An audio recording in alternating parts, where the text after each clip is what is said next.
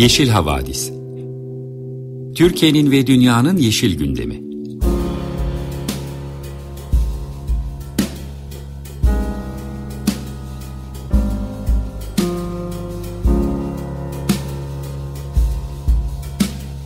Hazırlayan ve sunanlar Selin Uğurtaş ve Savaş Çömlek.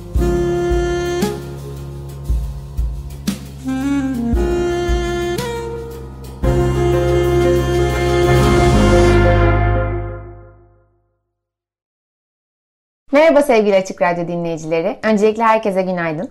Ben Selin Uğurtaş. Savaş Çömlek ile birlikte hazırlayıp sunduğumuz ekolojik, politik, katılımcı ve şenlikli Yeşil Havadis programına hoş geldiniz.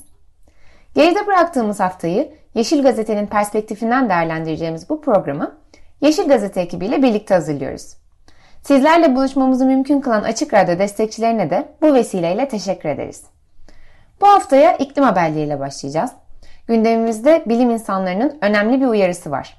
İklim kriziyle ilgili en kötü senaryolara yeterince dikkat, et, dikkat etmediğimizi, sonuçlarını çalışmadığımızı ve dolayısıyla da bu olasılıklar karşısında ürkütücü biçimde hazırlıksız olduğumuzu söylüyorlar. Bu uyarı bütün dünyada büyük ses getirdi ve tartışma yarattı. Sizlere detaylarıyla aktarmaya çalışacağız. Bir de tabii devam eden enerji krizinden, Avrupa Birliği'nin Rus doğalgazından sıyrılma çabalarından ve tüm bu sürecin kazananı olarak ortaya çıkan fosil yakıt şirketlerinden bahsedeceğiz. Ardından sözü Savaş alacak ve sizlere ekoloji ve sağlık haberlerini aktaracak. Gündemimizde ikizlere mücadelesi, Akkuyu Nükleer Santrali'nde yaşanan son gelişmeler ve geçen haftadan devam edeceğimiz sağlıklı şiddetin önlenmesi meselesi var. Bu haftanın röportajını ise bir süredir basına yansıyan Şırnak'taki ağaç kesimleri hakkında yaptık. Orman yangınları üzerine çok konuşuyoruz ancak bir de dumansız yangınlar var. Türkiye Ormancılar Derneği'nin 2022 raporuna göre her sene orman yangınlarıyla kaybettiğimiz orman alanının en az 4 katını madencilik, enerji, turizm, ulaşım gibi amaçlara tahsis ederek kendi ellerimizle yok ediyoruz. Ve maalesef bu önlenebilir kayıplardan çok daha az bahsediyoruz.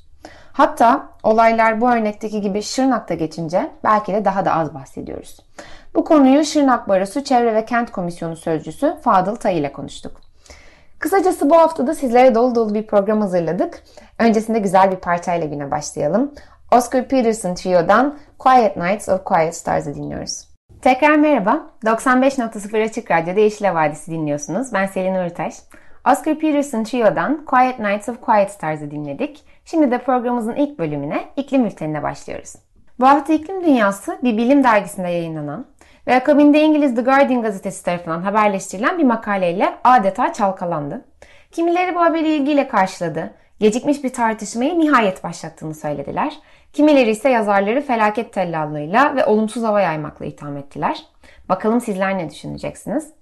Makaleyi yazan bilim insanları küresel ısınmanın toplumsal çöküş veya insan türünün sonunu getirmesi olasılığının ihtimaller dahilinde olduğunu savunuyorlar. Ve bu olasılık üzerinde yeterince durulmamasını da oldukça tehlikeli buluyorlar. Özetle ısınmanın 3 dereceyi geçtiği en kötü durum senaryosunun görmezden gelindiğini iddia ediyorlar. Kendi ifadeleriyle söylemek gerekirse en önemli senaryolar hakkında en az şey biliyoruz. Bu tuhaf çünkü mevcut trendler bizi 2.1 ile 3.9 derecelik bir ısınmaya doğru götürüyor. Eğer tüm uzun vadeli planlarımıza uyarsak gezegenimizin 1.7 ila 2.6 derece arasında ısınacağı öngörülüyor. Şimdiye kadar gördüğümüz tüm etkiler, yangınlar, kasırgalar, seller, aşırı sıcaklar, kuraklıklar yalnızca 1.1 derecelik bir ısınmanın sonuçları. Bu senaryoları yeterince çalışmamış olmak yine yazarlara göre insanlığı bu olasılıklar karşısında oldukça savunmasız kılıyor. Bilim insanlarına göre bu kötü durum senaryolarını görmezden gelmek aynı zamanda iklim kriziyle mücadele becerilerimizi de zayıflatıyor olabilir. Yani aslında bunların neler ne gibi sonuçlar doğurabileceğini bilirsek belki iklim kriziyle biraz daha kuvvetli mücadele edebiliriz. Burada yazarların anımsattığı örnek 1980'li yıllarda yapılan nükleer kış araştırmaları. Soğuk Savaş'ın son yıllarında bilim insanları nükleer bir savaşın doğurabileceği sonuçları araştırmışlar ve nükleer kış teorisi de bu kapsamda ortaya atılmış. Buna göre nükleer bir savaş gökyüzünün kül ve isle kaplanmasına neden olacak ve güneş ışınlarının yeryüzüne ulaşmasını engelleyecekti. Bunun sonucunda yaşanacak soğunmanın yani nükleer kışın ciddi bir gıda krizine ve kıtlığa sebep olacağı söylenmişti. İşte bu teorinin ve tabii nükleer bir savaşın sonuçlarının bu açıklıkla tartışılmasının kamuoyunun konuyla ilgili endişesini artırdığını ve nihayetinde silahsızlanma çabalarına da katkıda bulunduğunu söylüyor bilim insanları. Küresel ısınmanın sonuçlarının da benzer netlikle ortaya konmasının faydalı olacağını savunuyorlar. Araştırılması gereken dört başlığı ise mahşerin dört atlısı olarak isimlendirmişler. Bunlar kıtlık, aşırı hava olayları, savaş ve hastalıklar. Bu bilim insanları aynı zamanda IPCC'ye yani Hükümetler Arası İklim Değişikliği paneline de bu en kötü olasılık senaryosu ile ilgili özel bir rapor hazırlanması çağrısında bulundular. Bu konuda detaylı bir analizin risklerin nasıl yayılacağı, birbirleriyle nasıl etkileşimde bulunacakları ve nasıl büyüyebileceklerini göz önünde bulundurması gerektiğini söylüyorlar. E, verdikleri örnek şöyle bir şey. Mesela bir kasırga bir şehrin elektrik altyapısını yok edebilir. Ve nihayetinde o bölgenin nüfusu bu kasırgayı takip edecek bir sıcak hava dalgası karşısında savunmasız kalabilir. Bu gibi ihtimallerin değerlendirilmesi gerektiğini söylüyorlar. Bilim insanlarının dikkat çektiği bir diğer önemli mesele ise kritik eşikler. Bunların açılmasının doğuracağı sonuçlar olayların çığırından çıkmasına neden olabilir. Burada da yine örnek olarak stratokümülüs bulutlarının kaybolma ihtimali verilmiş. Bu bulutlar yeryüzünün büyük bir bölümünü örterek güneş ışınlarından ve dolayısıyla ısınmadan koruyorlar. Ancak atmosferdeki karbondioksit miktarının artması bu bulutların çözülmelerine neden olabilir. Bu değerlendirilen ihtimaller arasında. Ancak e, bu yeterince göz önünde bulundurulan bir olasılık değil. Gerçekleşmesi durumunda mevcut ısınmaya ek olarak tam 8 derecelik bir ısınmaya sebep olacağı hesaplanıyor. Tahmin edersiniz ki böyle bir olasılık en kötü kabuslarımızın da ötesinde bir felaket anlamına gelir. Fakat göz önünde bulundurmak, ciddiye almak istediğimiz bir olasılık değil ve bu nedenle de bu ihtimali yeterince bilmiyor ve bu ihtimale yeterince hazırlanamıyoruz. Bir sonraki habere geçmeden önce küresel ısınmayla ilgili şunu vurgulamakta fayda olduğunu düşünüyorum. Bazen 2, derecelik limiti aşmamak bir başarı gibi düşünüyoruz. Çünkü bütün hedeflerimiz ısınmayı 1,5 derece veya 2 dereceyle sınırlamakla ilgili.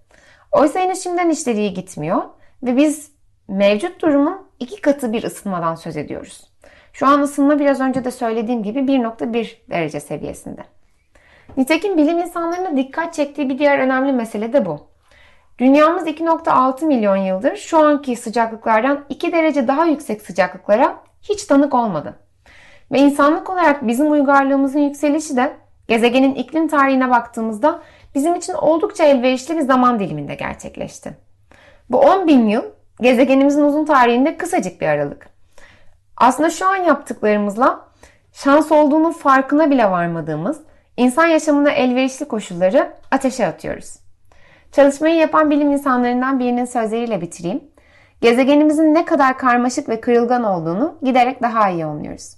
Bir felaketi önleyebilmek için felaket matematiği yapmak zorundayız. Şimdi böyle bir haberin üzerine kömür, doğalgaz, petrol haberleri vermek gerçekten benim için de zorlayıcı. Ancak maalesef gerçekte olup bitenler tam olarak bunlar.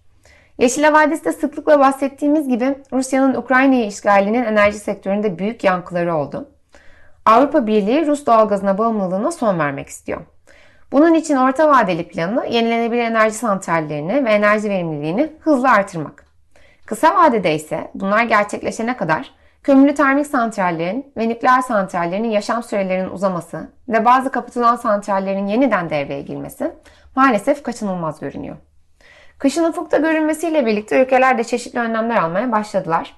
Örneğin Almanya kapatılmış kömürlü termik santrallerinden ilkini yeniden faaliyete geçirdi. Çek enerji şirketine ait santral Nisan ayına kadar çalışabilmek için acil durum izni aldı. Bu kararların Yeşiller Partisi'nin de karar verici olduğu bir dönemde alınması kaderin bir cilvesi adeta. Yeşiller Partisi'nden Ekonomi Bakanı Robert Habeck kararı kötü ama zorunlu olarak tanımladı ve iklim kriziyle mücadelede bir geri adım olduğunu kabul etti. Almanya'nın nükleer santralleri ise 2011 yılında Fukushima felaketinin hemen akabinde kapatılmıştı. Bu santrallerin yeniden açılması ihtimaller dahilinde görünmüyor. Çünkü bunun büyük yatırımlar ve insan kaynağı gerektirdiği söyleniyor. Avrupa Birliği ülkelerinin attığı bir diğer önemli adımsa enerji tüketimini azaltmak. Hatırlarsanız Avrupa Komisyonu üye devletlere bir çağrıda bulunmuştu. Ağustos ayından Mart ayına kadar doğal gaz tüketimlerini %15 azaltmalarını istemişti. Bunun için Almanya kamu binalarının ve yüzme havuzlarının ısıtılmasına kısıtlamalar getirdi. Büyük ofisleri olan şirketlerden çalışanlarını evden çalışmaya teşvik etmeleri ve böylelikle ofislerini soğutmak için enerji harcamamaları istendi. Almanya Cumhurbaşkanı'nın resmi ikametgahı Bellevue Sarayı da akşamları ışıklandırılmayacak. İspanya ise yeni bir yasa çıkardı ve mağazalarda klima kullanımını ve ışıklandırmaları kısıtladı. Bu yeni yasaya göre mağazalardaki soğutma sistemleri yazın 27 derecenin altına inemeyecek, kışın ise 19 derecenin üzerine çıkamayacak. Fransa'da benzer şekilde dükkanlara kapılarını kapalı tutma zorunluluğu getirdi. Neon ışıklandırmalarında sınırlandırma getirileceği konuşuluyor. Bu gibi kemer sıkma politikaları atıla, yapıla dursun. Bu enerji krizi ve yüksek enerji fiyatları bazılarının çok işine geliyor. Ve tabii ki en ön sırada fosil yakıt şirketleri var. Reuters'ın haberine göre Exxon, Chevron, Shell ve Total geçtiğimiz 3 ayda toplam 51 milyar dolar gelir elde ettiler. Bu 51 milyar dolar aynı şirketlerinin geçtiğimiz bir senede kazandığının iki katı olduğu hesaplanmış. Yani bir yandan insanlar doğal gaz fiyatlarından yakınırken evlerini ısıtamaz veya soğutamazlarken o esnada bu fosil yakıt şirketleri 2 senede yaptıkları ciroyu yalnızca 3 ayda yapıvermişler. Bu hafta Birleşmiş Milletler Genel Sekreteri Antonio Guterres de çok sert bir konuşma yaparak tam da bu konuya dikkat çekti. Fosil yakıt şirketlerinin grotesk açgözlülüğünden dem vurdu ve hükümetlere bu aşırı kazançları vergilendirmeleri, vergileri de hassas vatandaşlarını desteklemek için kullanmaları çağrısında bulundu. Petrol ve doğal gaz şirketlerinin bu enerji krizi sırasında en yoksul insanların ve toplumların sırtından üstelik iklime büyük zarar vermek pahasına kar etmeleri ahlaksızlıktır dedi Guterres. Oldukça sert ifadeler kullandı gerçekten. Haziran ayında Avrupa e, Amerika Birleşik Devletleri Başkanı Joe Biden da Exxon'un Tanrı'dan bile daha fazla para kazandığını söylemişti. İngiltere ise geçtiğimiz ay bir karar almış ve Kuzey Denizi'nde petrol ve doğal gaz çıkaran şirketlere %25'lik bir beklenmedik kar vergisi uygulamıştı. Benzer bir karar ABD'de de tartışıldı ama kongreden geçmesi pek de olası görünmüyor.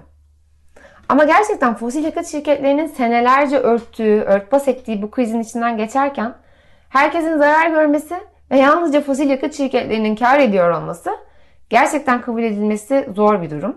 Dolayısıyla bu tartışmalar da deneyecek gibi görünmüyor. Bugün zamanımız yetmedi ama bu meselenin detaylarını önümüzdeki haftalarda daha detaylıca konuşabileceğimizi umuyorum. Şimdi kısa bir müzik arası vereceğiz. Ardından Savaş Ekoloji haberleriyle sizlerle olacak. Cat Edmondson'ın yorumuyla What a Wonderful World'ı dinliyoruz. Sevgili Açık Radyo dinleyicileri, Yeşil Havadis programının ekoloji bölümündeyiz. Bugün geçen hafta başladığımız sağlıkla şiddetle ilgili haberlerin devamı niteliğinde yeni bir üzücü haberle başlamak istiyoruz. Ne yazık ki ana muhalefet partisinin geçen hafta yaptığı meclisin sağlıkta şiddeti konuşmak üzere toplanmasını talep eden çağrısına milletvekillerinin AKP ve MHP kanadının e, katılmamaları nedeniyle gerçekleştirilemedi. Meclisin toplanamayışı bu kadar haklı ve önemli bir konuda meclis üyelerinin meclise gelmeye tenezzül etmemeleri ya da bilerek gelmemeleri hakikaten oldukça üzücü, düşündürücü, hatta daha da kötüsü böyle bir cesareti bulmaları, çünkü sonuçta hepsi siyaset erbabı. Toplumun çok önemli bölümünü ilgilendiren konuyla ilgili bu kadar e, rahatlıkla toplumu karşılarına alabilmeleri hakikaten şaşırtıcı. Geçen hafta kendisiyle söyleşi yaptığımız Türkiye Büyük Millet Meclisi Sağlık Komisyonu üyesi milletvekili Doktor Ali Şeker hükümetin sağlıkta şiddeti önlemek bir yana teşvik edici bir tutum sergilediğini iddia etmişti. Biz de itiraf etmek gerekir ki bu kadarı olmaz diye düşünmüştük. Ancak iktidar milletvekillerinin, iktidara mensup milletvekillerinin sağlıklı şiddetin konuşulacağı olağanüstü Türkiye Büyük Millet Meclisi toplantısına katılmamış olmaları Doktor Ali Şeker'in bu, bu hipotezinin doğruluğunu bir kez daha göstermiş oldu.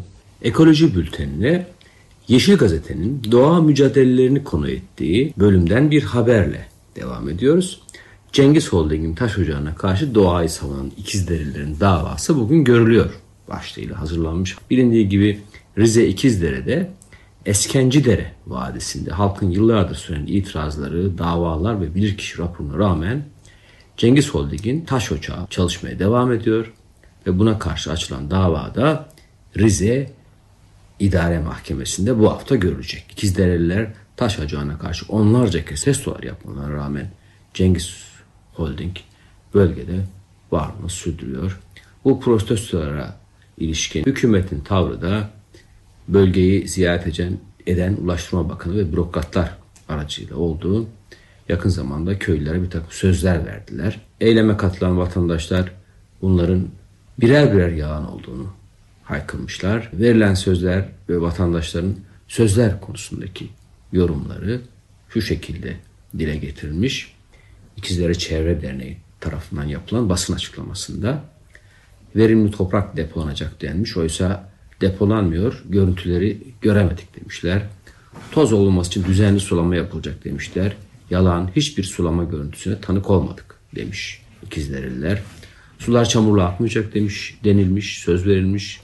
Oysa içme sularımız marketten temin etmek zorunda kalıyoruz. Çünkü sularımız çamurlu akıyor demiş ikizlerliler. Sürekli hava ve gürültü ölçümleri yapılacak denilmiş ama bu işlemlerin yapıldığına dair herhangi bir bilgi kendilerine ulaşmamış. Vadide ikinci bir ruhsat verilmeyecek demişler.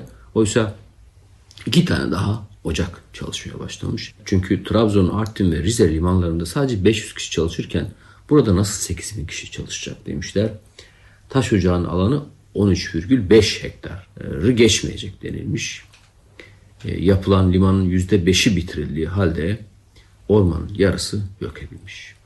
Çay bahçelerine dokunulmayacak denilmiş. Oysa birçok çay bahçesi acil kamulaştırılmış. Doğa tarih olmayacak denilmiş. Yaban yaşamın yok olduğunu gözlemiş İkizdereliler. Depolanan verimli toprak iş bitimde taşınacak demişler. Verimli toprak kamyonlarla denize dökülüyormuş. Bir basın açıklamasına 10 tane yalan fazla olduğu için de İkizdereliler bu yalanları daha fazla devam ettirmek istememişler. İkizdere'ye ilişkin ilk davanın görülmesinin ardından Yeşil Gazete ikinci bir haber daha yapmış. Yeşil Gazete'ye konuşan İkizderelilerin avukatı Yakup Okumuşoğlu görülen dava süreciyle ilgili bir takım değerlendirmelerde bulunmuş. Bir takım olumsuzluklar olduğunu iddia etmiş Yakup Okumuşoğlu. Aslında bugünkü mahkeme heyeti hakkında daha önce İkizdereliler red talebinde bulunmuşlar ancak Bölge İdare Mahkemesi bu talebi kabul etmemiş. Dava dosyasına İkizderelilerin avukatların bilgisi dışında yeni raporların eklendiğini fark etmişler mahkeme sürecinde. Okumuşoğlu mahkeme daha önceden hazırlanan çevresel etki değerlendirme raporu kök rapor olarak değerlendirilen raporun beğenilmemiş olacak ki bir kişilerden ek rapor alınmasını istemiş demiş. Bu kez ek raporda bilirkişiler daha önce söylediklerinin tam tersini söylemişler. Yeni bir takım raporlar sunmuşlar. O raporlara göre burada yapılacak olan taş ocağı faaliyetinin herhangi bir çevresel zararı yok denilmiş. O rapor doğrultusunda da Rize İdare Mahkemesi yürütmeyi durdurma talebini reddetmiş. Bugün de bizi duruşmaya çağırdı demiş Yakup Okumuşoğlu. Bilirkişi önce doğa tahribatı var demiş. Sonra da hay Allah biz hata yaptık demişler. Yakup Okumuşoğlu bu idari yargılamayı bitirecek bir uygulama başlığıyla yaptığı değerlendirmede söz konusu yargılama usulüyle çıkacak kararı kestirmenin zor olmadığını ifade etmiş. Bu uygulama çevre hukukunu bitirecek bir uygulamadır. Hatta bu uygulama idari yargılamayı bitirecek bir uygulamadır. Bunun kabul edilmesi mümkün değildir demiş. Önceki bilirkişi raporundan ne çıkmıştı şeklinde bir değerlendirme yapmış Yeşil Gazete. Bilirkişi kök raporunda bilirkişi heyeti Cengiz Holding'in taş ocağı projesine dair daha önce bir takım tespitler yapmıştı. Heyelana duyarlılık başlığı altında beşeri heyelan olaylarının yaşanabileceği değerlendirmesi yapılmıştı.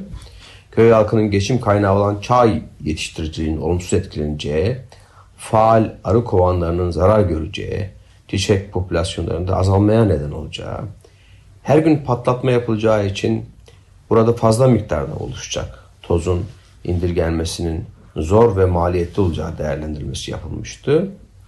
30 metrelik dere koruma bandı 6 metrelik kot taahhütlerine uyulmadığı görülmüş. Harfiyet attıklarının dere yatağına atılarak yatağın daraltıldığı, bölgenin doğal görünümünün bozulacağı, yağış akış hızı ve dengesinin bozulacağı tespit edilmişti. Su kaynaklarının zarar görebileceği söylenmişti daha önceki raporda. Orman alanının tahrip edileceği ve bu durumun yöre halkı açısından yaşam alanları yönüyle kabul edilemez olduğu bildirilmişti daha önceki kök raporunda.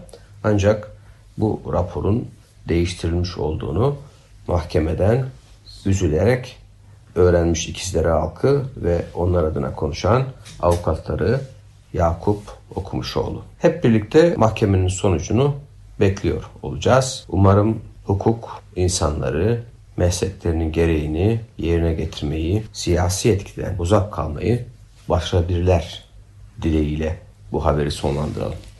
Bu kadar olumsuz gelişmenin ardından geleceğe ilişkin umutlarımızı artan olumlu bir haberle devam edelim.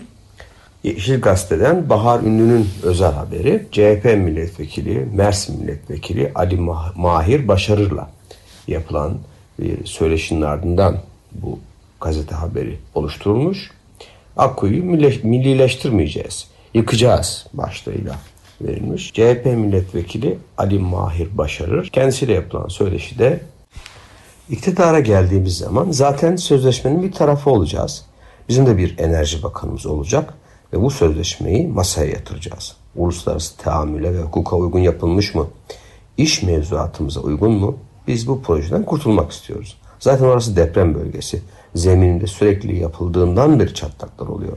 Asıl olan çevrenin korunmasıdır. Biz bu dertleri çekmek istemiyoruz. Evet biz geldiğimizde zaten orayı ortadan kaldırıp tekrar eski haline, ağacına, denizine, yeşiline, doğasına kavuşmak istiyoruz demiş. Avukat milletvekili Ali Mahir Başarır, partisinin enerji politikasını ve yenilenebilir enerjiyle ilgili yönelimlerini ise şu şekilde anlatmış.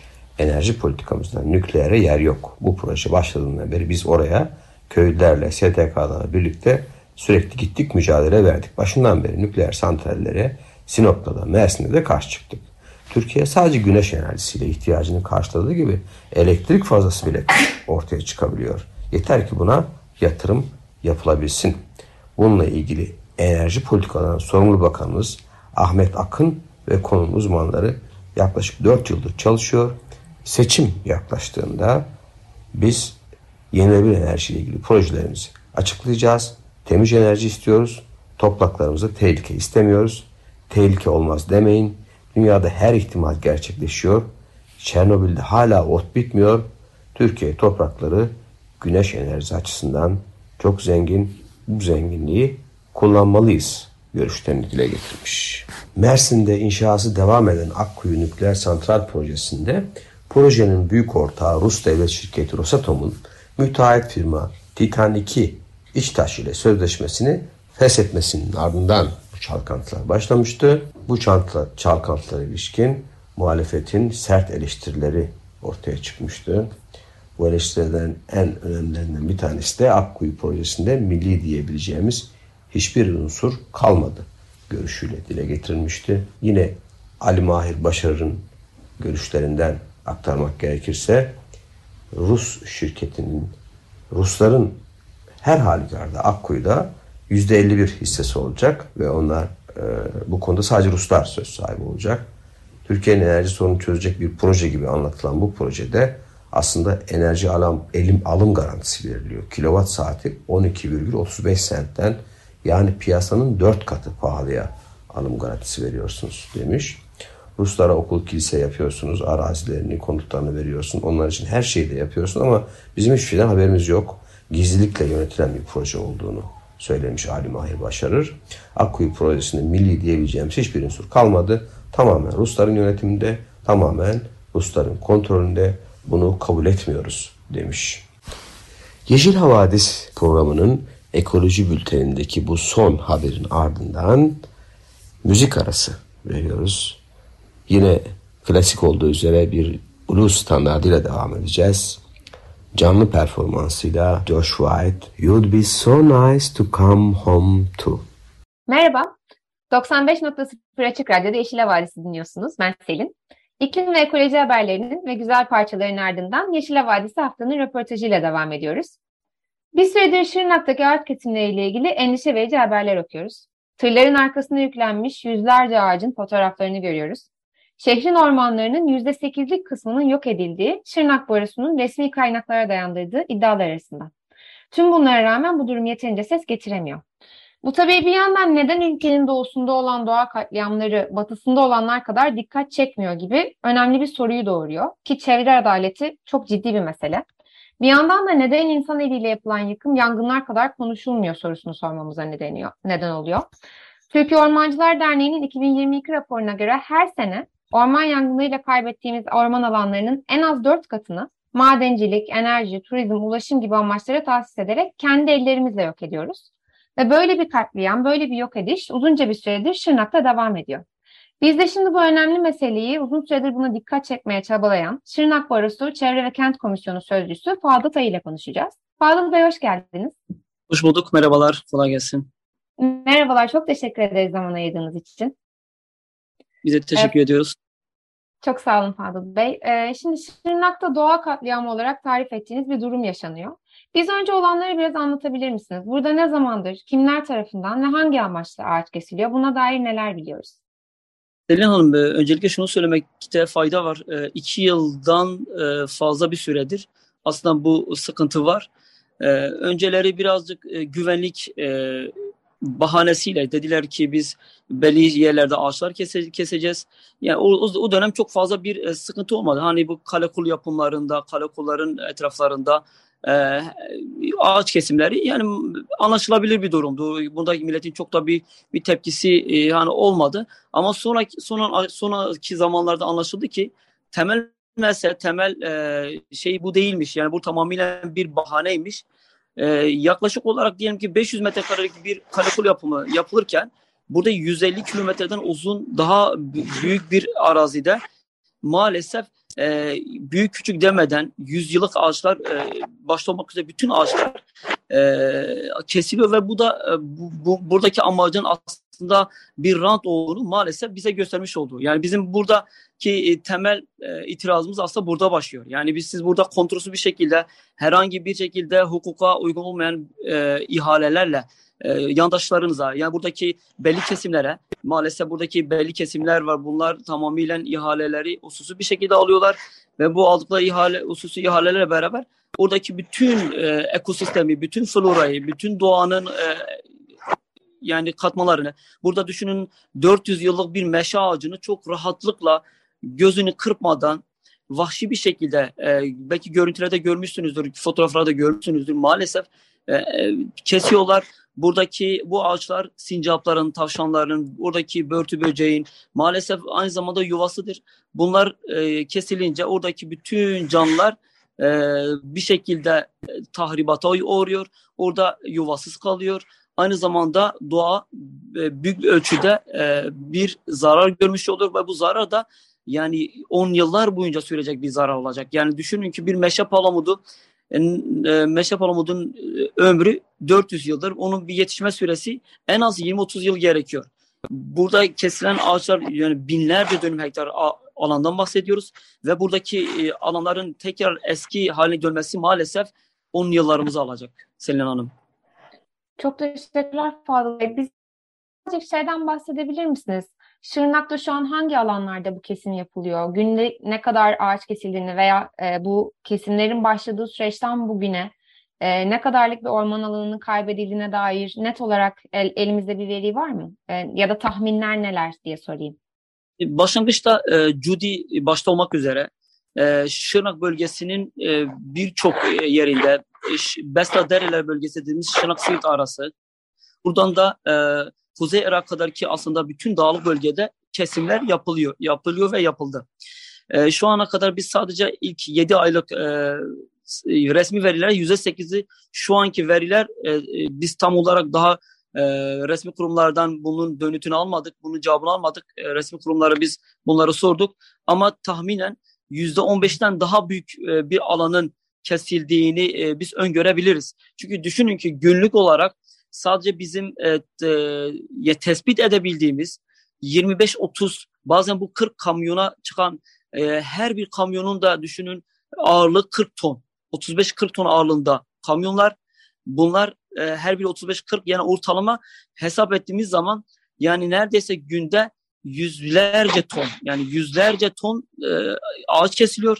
Her bir ağacın tonunda e, maalesef bazen Facebook üzerinden başka sosyal medya e, kanal üzerinde o kadar çok kesiliyor ki artık oradan alıcı bulmaya çalışıyorlar. Yani bir tonun 1100, 1100 ile 1300 lira aslında olduğunu düşünün. Yani bir kamyon ağaç e, satılan ağacın fiyatı aslında e, karşılığı yaklaşık olarak 35-40 bin lira paradır. Yani burada günlük olarak 1,5-2 trilyonluk bir ciddi bir e, para dönüyor ve bu ciddi bir rant kapısı haline gelmiş. E, biz e, Şenak Barosu olarak ocağın başında bir suç duyurusuna bulunduk. Bu suç duyurusu e, maalesef olumsuz sonuçlandı, reddedildi. Sonra biz Şenak Sulh Ceza Hakimliği'ne itiraz ettik. İtirazımız da reddedildi. Biz e, ondan sonraki aşamada geniş e, anlamda bir rapor hazırladık. Bu, bu, kamuyla e, paylaştık. Sonra tekrar 3 e, hafta önce biz yine hem suç duyurusunda bulunduk. Kamu baş denetçiliğine şikayette bulunduk ilk defa. Aynı zamanda e, biz resmi kurum kuruluşlara tekrar başvurularda bulunduk. Greenpeace başta olmak üzere. E, ve hali hazırda bizim e, hukuki başvurularımız e, devam ediyor. Bunu da bir sormak istiyordum. Bu yani suç duyurusunda bulunduk dediniz. Bu e, izinsiz yapılan kesimler değil bunlar değil mi? Aslında e, devlet eliyle yapılan kesimler mi? Nasıl benim, işleyen bir süreç bu?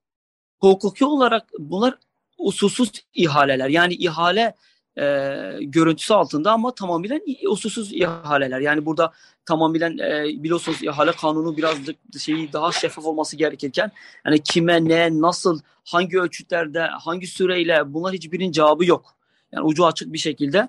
Bizim zaten itirazımız, itirazımız da buna. Yani biz burada e, şimdi düşünün arazi sahipleri var. Onların o arazi sahiplerinin e, haberi bile olmadan bazen ya da onlara der ki işte e, gelin ortaklaşa bu ağaçları keselim.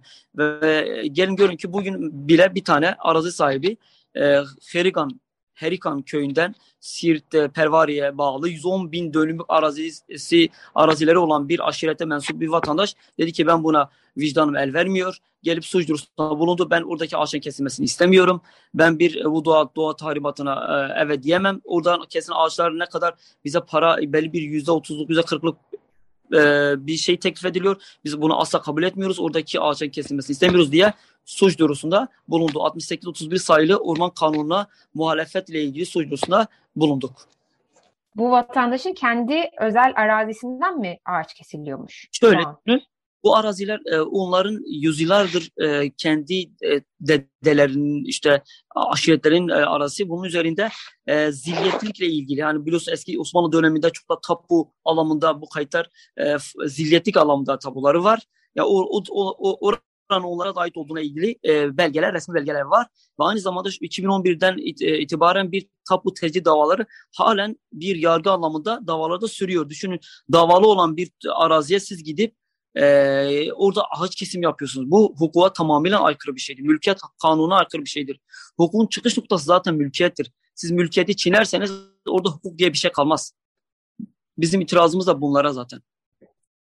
Çok sağ olun Fadıl Bey. Size bir de şey sormak istiyordum. Bu işin bu ticaret tarafını. E, geçtiğimiz haftalarda bunun epey haberleri yapıldı. Bir yandan sizin bahsettiğiniz gibi Facebook üzerinden satışlar olduğu haberleştirildi. Bir yandan bir haber ajansı sanıyorum e, Gaziantep'e gitti. İşte oraya e, çok fazla Şanlıurfa. daha önce Batı illerinden, ha Şanlıurfa çok özür diliyorum. Daha önce batılı illerden e, ağaç geldiğini ama şimdi çok fazla Şırnak'tan, Siirt'ten geldiğini söylediler. E, bu ticaret ağına dair ne biliyoruz? E, nasıl bir kullanım söz konusu? Öncelikle şunu söylemekte fayda var. Yani burada ciddi bir e, kartel var ve ciddi bir e, rant pastası var. E, siz aslında bir taşla aynı zamanda üç kuşu vurmuş oluyorsunuz. Yani bir yandan ağaçları kesip oradaki inanılmaz bir doğayı katledip paraya çeviriyorsunuz vahşi bir şekilde. İkincisi siz oradaki ağacı kesip oradaki orman vasfını yitirip aslında madenciliğe kocak açıyorsunuz. Oradaki madenciliğe e, kapı aralıyorsunuz ve ne hikmettir ki Ciner grubuna ait Ceytaş e, Selmi Santrali Silopi'ye biliyorsunuz biz ben aynı zamanda Silopi'de ikamet ediyorum. 405 e, megawatt e, boyutunda 405 megawatt gücünde 3 tane ünitesi olan bir kömürle çalışan, asfaltıyla çalışan kömür, santral var. Ve ne hikmettir ki 2-3 ay boyunca hiç e, kömürdeki maliyetler, işte ulaşım maliyeti çok fazla olduğu için dışarıdan alamadılar. 2-3 ay boyunca kapalı kaldı. Bu ağaç kesimleri hızlandıktan sonra tekrar bu kesilen ağaç, ağaç kesilen yerlerde kömür çıkarma daha rahat olduğu için bu tekrar e, şu an e, termik santral e, açıldı ve kömür tekrar sağlanmaya başlandı. Hem buradaki kömür alanı açıyorsunuz, hem ağaçları kesiyorsunuz, kesiyorsunuz hem de yaban hayvanlarını, tavşanını, sincabını, yaban keçisini, buradaki domuzunu, buradaki bütün e, ticari değeri olan aslında bütün hayvanları bu sefer kat ediyorsunuz. Maalesef bunu da yapıyorlar. Yani hem e, güvenlik bahanesiyle de bunu yapıyorsunuz. Yani aynı zamanda 3-4 tane kendilerine bir çıkar sağlamış oluyorlar. Bizim de maalesef e, bunları e, görüyor olmamız bizim için çok acı verici bir durum. Tabii e, bu alanların madenciliğe açılacağı yönünde bir endişe var diye anlıyorum bu durumda sizin. Çünkü onunla ilgili girişimler yani çünkü bunlar ruhsat almak için başvurular var. Kamulaş, e, kamulaştırma ile ilgili hatta burada Alınmış Köy ile ilgili geçen ay e, bir e, karar çıktı. Bölünmez grubu buna ilgili e, kamulaştırma kararı aldırdılar ve orada kömür çıkarmak için. Yani bu tamamıyla birbirlerine bağlı, e, bağımsız şeyler değil Selin Hanım. Dikkat edin. Bunlar tamamıyla birbirine bağlı şeyler. Yani eskiden siz ormanları yakıyordunuz şu an ormanları kesiyorsunuz. Hiçbir farkı yok. Muğla'daki, Bodrum'daki orman yakmalarının hiçbir farkı yok. Orada da otel açıyorsunuz, burada ise kömür madenleri açıyorsunuz. Yani hiçbir farkı yok. Sadece isimler, şahslar değişiyor. Ama mantık aynı mantık. Rant aynı rant. Ee, bize biraz da e, şu an devam eden yasal süreçlerden bahsedebilir misiniz? Sizin suç duyurularınız olmuştu. Bugün bir vatandaşın suç duyurusunda bulunacağından bahsettiniz. Ee, valiliğe yazdığınız yazılar olduğunu biliyoruz. Ee, buralardan herhangi bir yanıt alabiliyor musunuz resmi e, makamlardan? E, ne yazıktır ki e, resmi kurumlara özellikle valiyle e, yazdığımız yazıların çoğu cevapsız bırakılıyor. Mesela bir aydan fazladır bir bazı konularda bilgi edinme anlamında e, bilgiler istedik. Halen de cevap verilmemiş. Biz e, yarın da tekrar bu e, en son çıkan bir genelge vardı. 81 ile dağıtılan İçişleri Bakanlığı tarafından dağıtılan bir genelge vardı. Ormanlık alanlara giriş yaz boyunca yasaktır diye bir tane genelge yayınlandı. E, madem ki her yere ormanlık alan giriş yasak niye Şırnak'ta Siirt'te bu yasak deliniyor? Bunu sorduk. Buna ilgili e, daha e, cevapları tabii alamadık. E, Şanlıurfa Bölge Orman Müdürlüğü'ne, Şınak Orman İl Müdürlüğü'ne ve birçok daha kurum kuruluşa biz yazı yazdık. Daha bunlarla ilgili cevap alamadık. Aynı zamanda şu an Şınak Cumhuriyet Başsavcı yaptığımız suç duyurusunun akıbeti daha belli değil. Aynı zamanda bizim e, kamu baş denetçiliği yaptığımız şikayetin sonucu, e, daha e, sonucu belli değil. Süreci takip ediyoruz. E, şu an bütün e, hukuki süreçle, hukuki başvurularımızı yapmış bulunmaktayız. Ve aynı zamanda vatandaşların da gelip, arazi sahipleri vatandaşların gelip bu konuda hassasiyet gösterip buna ilgili başvuruda bulunmaları gerekiyor ki bugün bir tane vatandaşımız ilk olarak başvurusunu yaptı. Sanıyorum ki e, bunun devamı gelecektir. E, Fadıl Bey peki bölge halkının bu durumla e, ilgili hisleri nasıl? Çünkü her gün e, 40-50 tane kamyonun ağaçla dolu olarak yollardan geçtiğini söylüyorsunuz. Bu bölgede yaşayan insanlar için de e, üzücü ve endişe verici olsa gerek. E, vatandaşların bu konudaki tepkilerini bizimle biraz paylaşabilir misiniz? Sizi temin ederim ki e, sizi temin ederim ki buradaki her vatandaş 700 binden fazla nüfusu olan bir e, ilden bahsediyoruz, Şırnak'tan bahsediyoruz. Her vatandaş bu durumda inanılmaz rahatsız. İnanılmaz rahatsız. Yani düşünün ki e, ben kendi adıma söyleyeyim. Yani o kamyonları gördüm an inanın o gün boyunca iştahım kesiliyor. Yani artık yemek yemiyorum. Oradaki o ağaçları, o yüzyıllık ağaçları, oradaki inanılmaz e, asil ağaçları kesen, daha düşün dalı kurumamış ağacı kesmek yani bir canlıdır. O canlının dili yok. O, o canlının dili biz olmalıyız. Oradaki e, börtünün, böceğin, oradaki tavşanın, sincabın dili biz olmalıyız. E, insanlar çok rahatsız ama maalesef ki güvenlik e, sihlik sözcü olduğu zaman insanlar maalesef ki bu 5-6 yıllık süreçte e, çekiniyor. Hakkını, hukukunu savunma anlamında çekiniyor, korkuyor e, sindirilmiş bir e, durum da var maalesef. Biliyorsun KHK'lar e, inanılmaz haksızlıklar ortaya çıktı. Halen de devam ediyor. Umarım ki bu haksızlıklar, e, bu e, hak, hukuk mücadelesi anlamında daha güzel yerlere gelir. E, insanlarımızda, doğalımızda yani Türkiye'nin dört bir yanında fark etmiyor. 81 ilindeki herhangi bir hukuksuzluk bizi de yaralar. Bundan emin olun. Yani Muğla'daki, Trabzon'daki, Antalya'daki, Iğdır'daki e, fark etmiyor herhangi bir yerdeki doğa katliamı, herhangi bir yerdeki e, sivil anlamdaki bir sıkıntı ya da e, herhangi bir haksızlık bizi de yaralar, bizi de bu şekilde e, bu olayın bir muhatabı haline getirir. E, en nihayetinde biz bir hukukçuyuz, en nihayetinde biz insan hakları savunucusuyuz, en nihayetinde biz bütün canlıların e, yaşam hakkını savunmalıyız. Buna kesinlikle katılıyorum. Aslında her birimiz için zaten öyle ve öyle olmalı. Ee, burada sizin tabii e, çok haklı bir takım e, terzenişleriniz oldu diyeyim. Bu süreç başladıktan sonra e, sesinizi duyurmakta zorlanmanız, evet. e, karşınızda muhatap bulmakta veya belki sesinizi yükseltecek e, müttefikler bulmakta zorlandığınızı ifade ettiniz. E, ben de buradan dinleyicilerimiz adına e, ve e, Şırnak'ta yaşananlarla ilgili e, üzülenler adına bunu sormak istiyorum. Bizler bu duruma karşı size destek olmak için ya da dinleyenler için söylüyorum ne yapabiliriz? E, Selin Hanım e, bu durumda yapılacak şey aslında çok açık. Yani bizim temel amacımız, temel çığlığımız şu sesimizi Türkiye'nin dört bir yanına aslında duyurmak. Biz aynı gemideyiz. Aynı sıkıntılarımız var. Aynı ülkenin vatandaşlarıyız. Ya biz buradaki ağaçlarımızın gerçekten artık e, kesilmesini istemiyoruz. Zaten inanılmaz küresel ısınmadan kaynaklı iklimsel sıkıntılarımız var. Ağaç sayısı zaten ormanlık alanları inanılmaz az. Gelişmemiş bir e, şehirden bahsediyoruz zaten. Bu üstüne böyle bir şey yapılmazdı. Zaten artık küresel küresel anlamda, iklimsel anlamda biz çok sıkıntı yaşayacağız. Şu an 45-46 derecelik sıcaklıklardan bahsediyoruz. E, bugün bu %15, %30, %40'lık bir e, ormanlık alanın azalmasını düşünün felaketle sonuçlanır. Yani bu ekosistem anlamında insanlar burada çoraklaştırma, çölleştirme ve insanlar burada yaşay yaşayamaz hale gelecek. Bizim e, bizim temel e, serzenişimiz şu, bizim e, buradaki çağrımız şu, Türkiye'deki bütün vicdan sahibi, vicdan sahibi bütün çevrelere e, çağrımız şudur. Gelin bu hukuksuzluğa hep beraber omuz omuza e, bir dur diyelim sosyal medya anlamında olabilir, farklı şekildeki platformlar anlamında olabilir. Herkesin mutlaka yapabileceği bir karınca karınca misal yapabileceği bir şey vardı. Çevresindeki insanlara böyle bir hukuksuzluk, böyle bir haksızlık olduğunu söylesin. Ya insanlar sadece şunu düşünmesin. Burası terör bölgesidir, burada güvenlik var. Ya inanın e, meselesi o değil sadece. Biz onu e, o kaygıları anlıyoruz. O kaygıların dışında bir şey. Ya bu doğa siyaset üstü bir şeydir. Oradaki doğanın rengi, ideolojisi, dini, di, di, ırkı yoktur. Oradaki ağaç yani buradaki ağaç ile Antalya'daki ağacın inan hiçbir farkı yoktur. E, biz bu bizim buna e, itirazımız var. Bu durumda bütün e, özellikle e, doğa severlerin, bütün duyarlı çevrelerin, bütün vicdan sahibi insanların bu konuda bizimle beraber çığlığını ülkeye duyurmasını istiyoruz.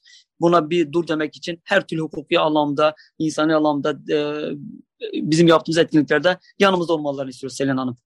Çok teşekkürler Fadıl Bey. Aslında kapatmaya yakın çok da önemli bir noktaya değindiniz. Bizim de bu programda en çok dile getirdiğimiz şeylerden biri şu an içinde olduğumuz iklim krizi ve ormanlar burada bizim çok ihtiyaç duyduğumuz e, bu krizle mücadele etmek için e, yol arkadaşları gerçekten. E, tüm dünyanın daha fazla ormana ihtiyaç duyduğumuzu söylediği bir dönemde bizim kendi ormanlarımız iklim krizi nedeniyle yanarken ve buna bir çare bulamazken sağlıklı ağaçları böyle e, fütursuzca tonlarcasını kesmek e, gerçekten e, kabul etmek istemediğim bir şey. E, bunları anlattığınız için çok teşekkür ediyorum zaman ayırdığınız için. Ağzınıza sağlık. Sağ olun. Evet, teşekkür ederim ilginiz için. Bize yer verdiğiniz için. Sağ olun. İyi çalışmalar. Çok teşekkür ediyorum. E şimdi kısa bir müzik arası vereceğiz. Misha Mulava Circle Song'u dinliyoruz. Ardından bülten, e, bültenimize veda edeceğiz. İyi günler. Tekrar merhaba. 95.0 Açık Radyo'da Yeşil Havadis dinliyorsunuz. Ben Selin. İklim ve ekoloji haberlerinin ardından Şırnak'ta olup bitenler hakkındaki röportajımızı da dinledik. Böylelikle programımızın da sonuna geldik. Sizlere veda etmeden önce yeni bir aya girerken hep yaptığımız gibi mevsiminde tüketebileceğiniz sebze ve meyveleri paylaşmak istiyorum. Ağustos ayında kabak, bamya, patlıcan, taze fasulye, biber, domates, karpuz, dut, üzüm, kayısı, şeftali, vişne, kavun, incir, böğürtlen, kırmızı erik gibi birbirinden lezzetli besinleri gönül rahatlığıyla tüketebilirsiniz. Şimdiden afiyet olsun. Böylelikle Yeşil Gazete'nin katkılarıyla hazırladığımız Yeşil Havadis programının da sonuna geldik. Bizi dinlediğiniz için çok teşekkür ederiz. Haftaya yine aynı saatte görüşmek üzere. Hoşçakalın.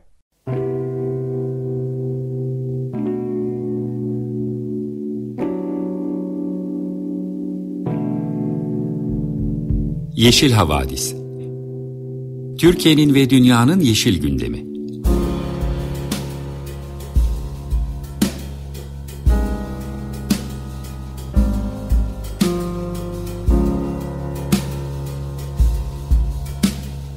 Hazırlayan ve sunanlar Selin Uğurtaş ve Savaş Çömlek.